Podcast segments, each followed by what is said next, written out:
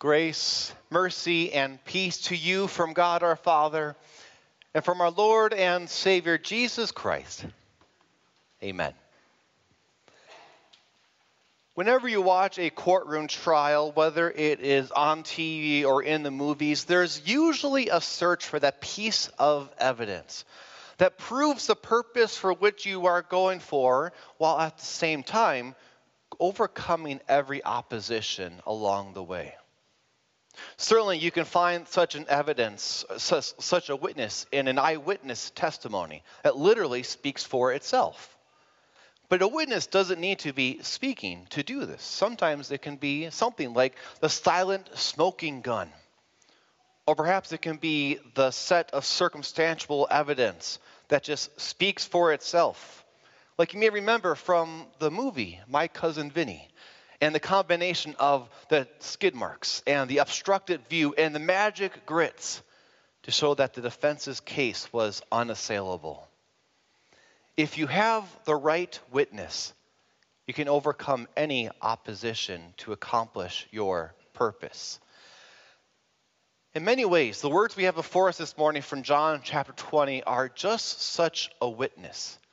In fact, these words are God's written witness for you and for me for the purpose that we hear about in our closing verse, where it says that these are written that you may believe that Jesus is the Christ, the Son of God, and that by believing you may have life in his name.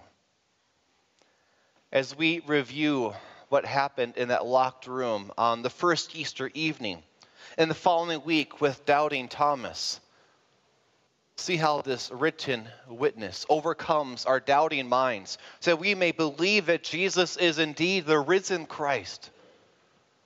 And also how this written witness overcomes our, the hesitancy in our hearts so that we may publicly share the life that we have in Christ. We first come across the disciples on that Easter evening and when Jesus first appeared in their midst, they initially doubted if it was truly Jesus who was there with them.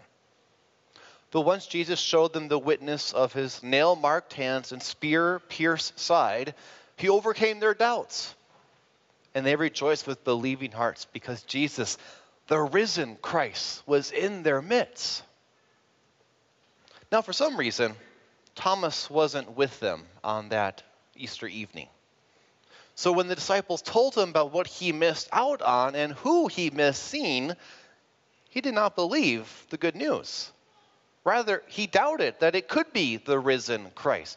And he would remain in that doubt unless he could physically examine those nail marked hands and that spear pierced side.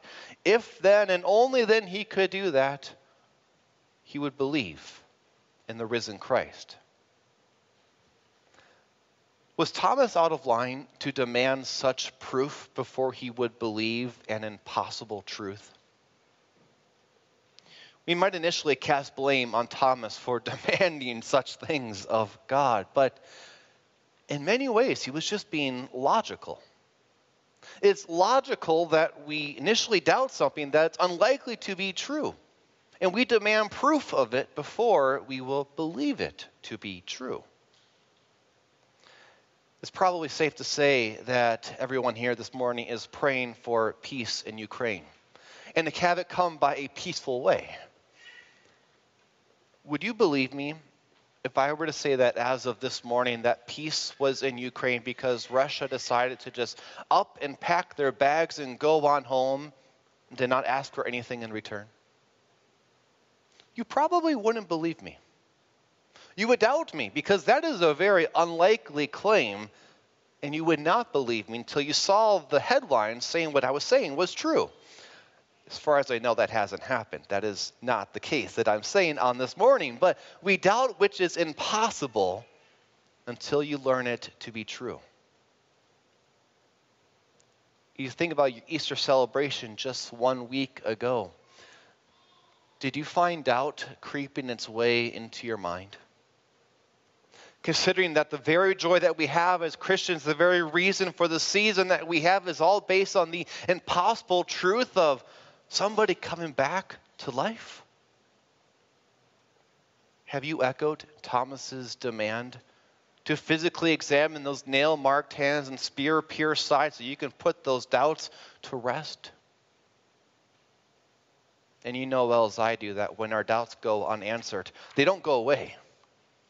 No, they, they fester, they loom ever larger, and they can play such havoc with our faith. How does God answer our doubts? He answers by giving us the witness that overcomes them. For Thomas and disciples, that witness was those nail marked hands and spear pierced side. Now, you and I, we don't have Jesus physically standing in our midst to prove that he has truly risen from the dead. But we do have his written witness, which is just as good as seeing himself.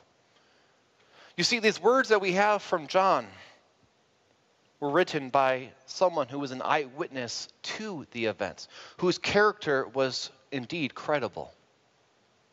As he wrote these words, he was carried along by the Holy Spirit's verbal inspiration to record God's actual word. And since writing them, scholars across the entire religious spectrum have examined and vetted them to conclude that the words that we have in our Bible today is indeed what was originally written down. Let there be no doubt in your mind about what these words say happened on Easter Sunday. As Jesus rising from the dead. But these words are for more than just to tell us what happened. It's for the purpose that they're given. So that we may believe that Jesus is the risen Christ. Once Thomas had his doubts cast aside, he made his confession of faith in Jesus by calling him my Lord and my God. And it's in these verses we learn who to believe in. It's Jesus who rose from the dead, just as these words say. That he is the Christ, the promised Savior that sinners have been waiting for since the Garden of Eden. He is the Son of God who is right to be called both God and Lord by people of everywhere because of who Jesus is. And by the work of the Holy Spirit, through these very words, you and I have that faith so that we may believe, just as Thomas and disciples did, to call Jesus my God, my Lord, my risen Christ without a trace of doubt in our mind. It's from this belief of who Jesus is as the risen Christ that we see the second reason why these words are given to overcome the hesitancy in our hearts with the, the blessed and peaceful life that we have through faith in Jesus as the risen Christ. You see, when a Christian comes to faith in Jesus, they receive the victorious blessings that Jesus won for them with his death from the grave. And the way that John describes these blessings is as the life that we now have. What is this life all about? Well, for one, it means that we are alive instead of being dead in our sins, and we have the promise of eternal life waiting for us in heaven. But it's also a life of peace when Jesus greeted Thomas and disciples by saying, Peace be with you, he wasn't simply following the custom of his time when you said hello, but is giving the peace that every repentant Christian has that comes through the forgiveness of sins. And that includes you and me too. Our sins of doubt, of hesitancy, and everything else have been so far removed from us that we are now at peace with God Himself when Jesus said to Thomas, Blessed are those who have not seen and yet have believed. Not only was he referring to those who have come to faith without seeing the physical Christ, but the full measure of blessings that every Christian has blessings beyond our count and beyond what we will mention this morning. But one blessing that Jesus does not guarantee is immunity immunity to our hesitant hearts to share this wonderful message. As we hear Jesus say to the disciples that he gave them the Holy Spirit and he sent them out into the world just as he was sent by the Father to share the message of sins forgiven through faith in Jesus Christ. And yet, they suffer from the hesitancy.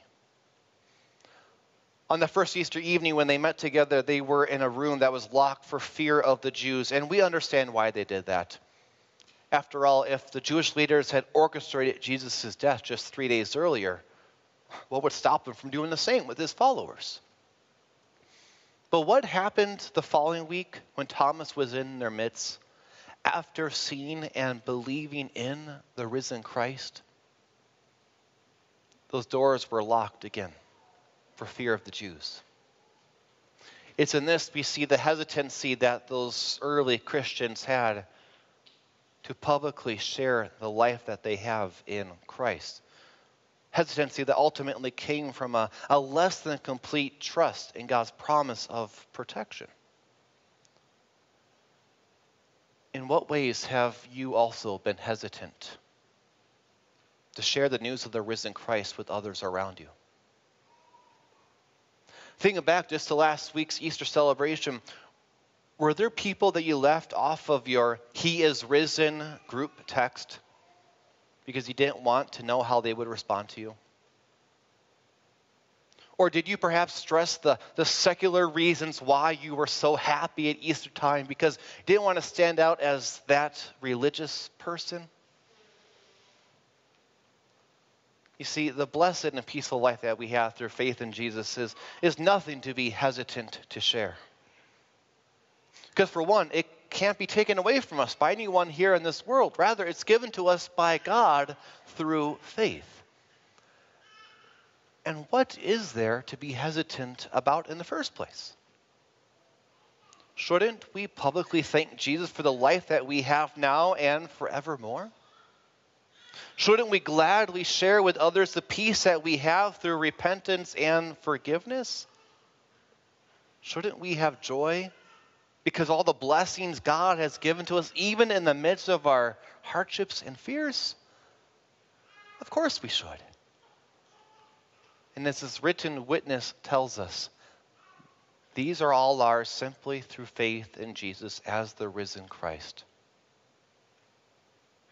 And it is this blessed and peaceful life that we now have that overcomes the hesitancy in our hearts so that we may go out and share with all the one who rose on Easter Sunday and the promises and blessings that he has ready to give to those who believe in him as their Savior. It's that witness that proves your purpose while accomplishing and overcoming all opposition. That's what you look for in a courtroom trial. And that's what we have before us this morning in our, our verses from John.